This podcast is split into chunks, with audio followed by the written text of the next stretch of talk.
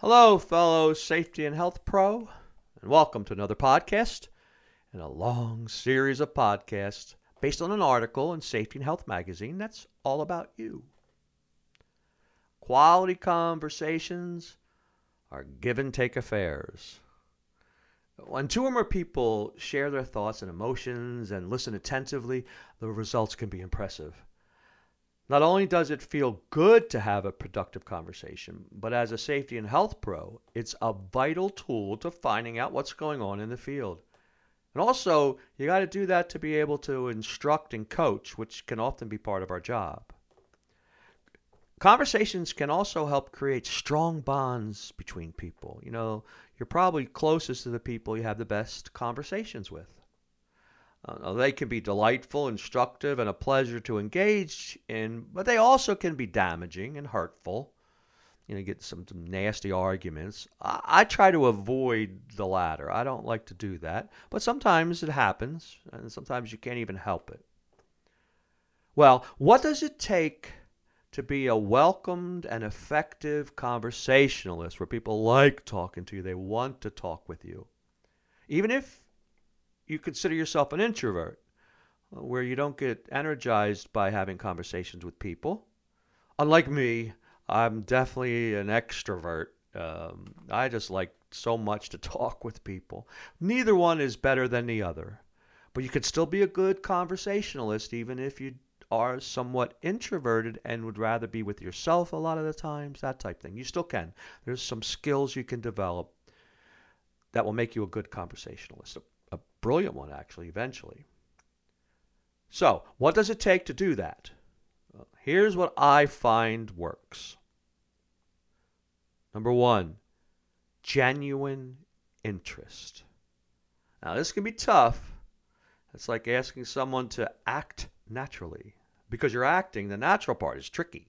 Just like if you're saying, you know, have genuine interest, how do you force that? Well, you really can't force it right away. But what you can do with practice, like any skill, you can mold your intent, you can gradually get it so that you are genuinely interested in what the other person says. And I say that to myself, even I say, like, you know, somebody's talking to me and I really am not interested in this subject, but really learn from it, pay attention to them. And eventually you do become genuinely interested in what other people say in general. Now, John Powell, he was uh, he's an he is an animated film composer, and he does stuff for I think Pixar and Disney. He really put it succinctly. I like this a lot. Communication works for those who work at it. So you got to purposely work at being a better communicator. And I've said this so many times in these articles and other times in my talks and seminars. Now, when you do talk, don't just talk about yourself or your experiences. That's important. When someone describes something, ask questions about it or further it. For example, if if you said to me, "I had a bad day today at work." I wouldn't say, "Yeah, you know, I have had bad days at work." Or, "Yeah, I had a bad day too." No, no, no, no, no.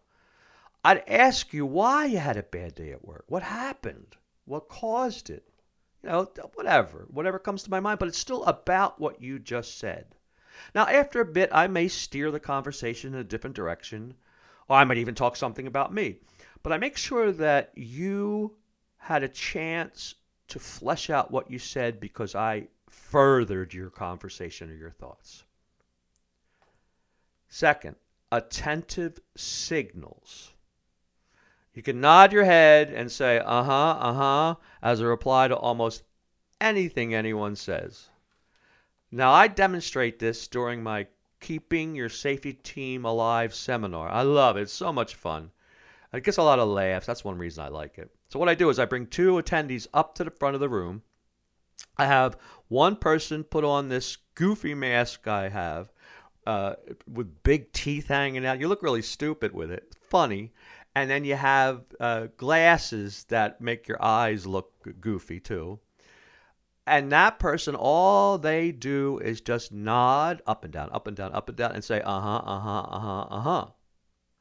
And the other person, I give them a script, give them a sheet of paper, with some things to say to the person who is doing uh huh, uh huh. And I mean, stuff like, I just won the lottery.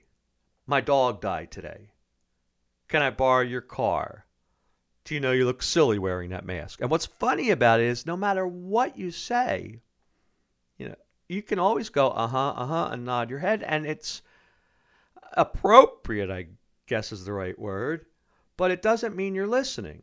You know, you could do, I, my sister used to call me on the phone and talk and talk. I loved my sister dearly, but I would still keep at some point often I would say uh huh, uh huh, and I really wasn't listening to what she was saying. So same thing with this.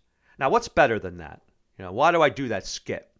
Well, I do it to show that point that uh huh, nod your head. You can say that, do that no matter what a person says. But what's better is to do things that show you at least understand the mood or the generality of what the person is saying without interrupting them. Make facial gestures and give verbal cues that show you're listening and at least understand the general meaning of what the person is talking about and without inter- interrupting them.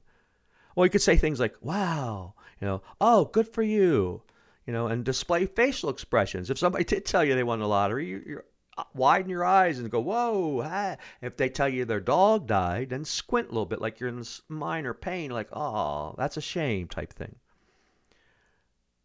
Third thing, have measured give and take. So, so how much should you talk and how much should you listen? There's no set formula for that. It all depends on the situation. Example, uh, if, if carpenters are building this scaffold and it's tough. You know, there's some difficulties to do it safely, even. You'd want to ask questions and then listen a lot. Find out what is going on. And of course, you're going to eventually maybe give advice or, you know, go back, but you want to listen a lot then, right? A lot more than even usual. Now, let's say you're with a friend at dinner. You know, you just haven't seen them for a while. Who knows? You know, it's still going to be back and forth. But the stuff I said earlier still applies. If they tell you about something that's happened in their life, don't just tell them something that happened in your life. Ask some questions about that. Further their ideas and thoughts. And then, sure, talk about yourself. Now, humans love to communicate. Uh, so, social media has reduced in person conversations for sure in many cultures, not all of them, yet it still abounds. But to do it well, you must work at it and be ready to give and take. I like to compare it to playing ping pong, which I like to play ping pong. The game would be senseless and tedious if every time you volley the ball, you hit the ball over to the other person, they let it go, they ignored it. It would be a stupid game then, and it wouldn't work. And that's what can happen with conversations, where when somebody sends you a volley, you ignore it and just say your stuff. So, whether with our family, friends, colleagues, or strangers, sharing a conversation can be a dynamic way to improve the quality of your relationships with people, but also it can increase your influence as a safety and health, health pro.